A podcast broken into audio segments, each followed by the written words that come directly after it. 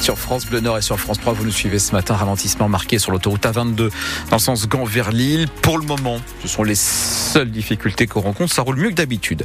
Thomas, la météo avec vous et donc on note la douceur ce matin. Oui, avec des températures qui sont autour de 10 degrés, 13 degrés pour les maximales cet après-midi. Le tout sous beaucoup de nuages, quelques pluies éparses également possibles tout au long de la journée. Thomas Schoner au palais de justice de Lille. Le procès de Damien Castelin va-t-il pouvoir reprendre ce matin? Depuis lundi, le président de la métropole européenne de Lille est jugé pour des faits de détournement de fonds publics, de prise illégale d'intérêts, de recel de favoritisme.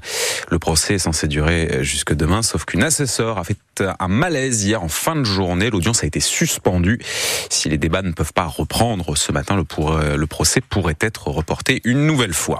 La SNCF tente de rassurer les voyageurs qui ont un train à prendre ce week-end alors que la CGT et Sudrail ont déposé un préavis.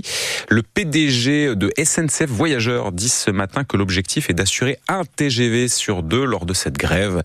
La compagnie dévoilera plus précisément son plan de transport dans la journée. Les entreprises des Hauts-de-France subissent le contre-coup du Covid, mais aussi la baisse de la consommation et la hausse des prix de l'énergie. Tout ça cumulé fait que le nombre de défaillances d'entreprises a augmenté de 29% l'an dernier dans notre région. Ces défaillances, ce sont des procédures de sauvegarde, de redressement ou de liquidation judiciaire. Le président du tribunal de commerce de Lille, qui était notre invité avant 8 heures, nous disait que les agences immobilières souffrent particulièrement.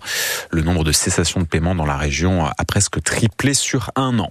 C'est seulement sa deuxième course avec son nouveau maillot. Le cycliste nordiste Florian Sénéchal est engagé aujourd'hui sur le Tour d'Algarve qui débute au Portugal. C'est l'occasion de demander à l'ancien champion de France comment se passe ce début de saison. Cet hiver, Florian Sénéchal a quitté la formation belge Soudal Quickstep pour rejoindre l'équipe française Arkea BNB Hotels. Le passage de l'un à l'autre s'est fait en deux temps. Le manager d'Arkea, Emmanuel Hubert, l'a appelé et tout s'est concrétisé ensuite après un autre appel, celui de son entraîneur Patrick Lefebvre. J'ai eu un coup de fil de Patrick qui disait qu'il ne me pas. Donc ça a été net. Il n'y a pas grand chose qui va me manquer dans l'équipe.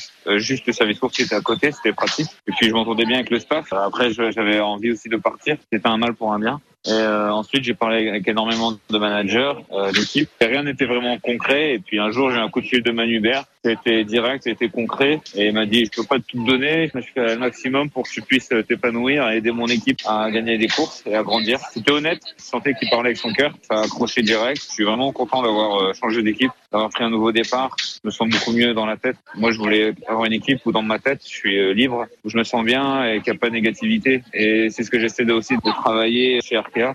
Florian Sénéchal sur le Tour d'Algarve qui va donc se courir jusqu'à dimanche au Portugal. Un autre nordiste dans le peloton, à savoir Adrien Petit, lui aussi est engagé. Le foot, qui dit Saint-Valentin, dit Ligue des Champions, c'est un grand classique. Les huitièmes de finale tous les ans démarrent dans les alentours du 14 février. Et cette année 2024 ne fait pas exception. À 21h ce soir, le Paris Saint-Germain reçoit la Real Sociedad. C'est donc les huitièmes de finale. Match aller encore. Du foot, on passe au volleyball avec les quarts de finale de la Coupe de France qui sont joués hier. Les clubs du Nord se sont tous fait sortir. Cambrai a perdu face à Nantes, défaite également de Tourcoing contre Poitiers.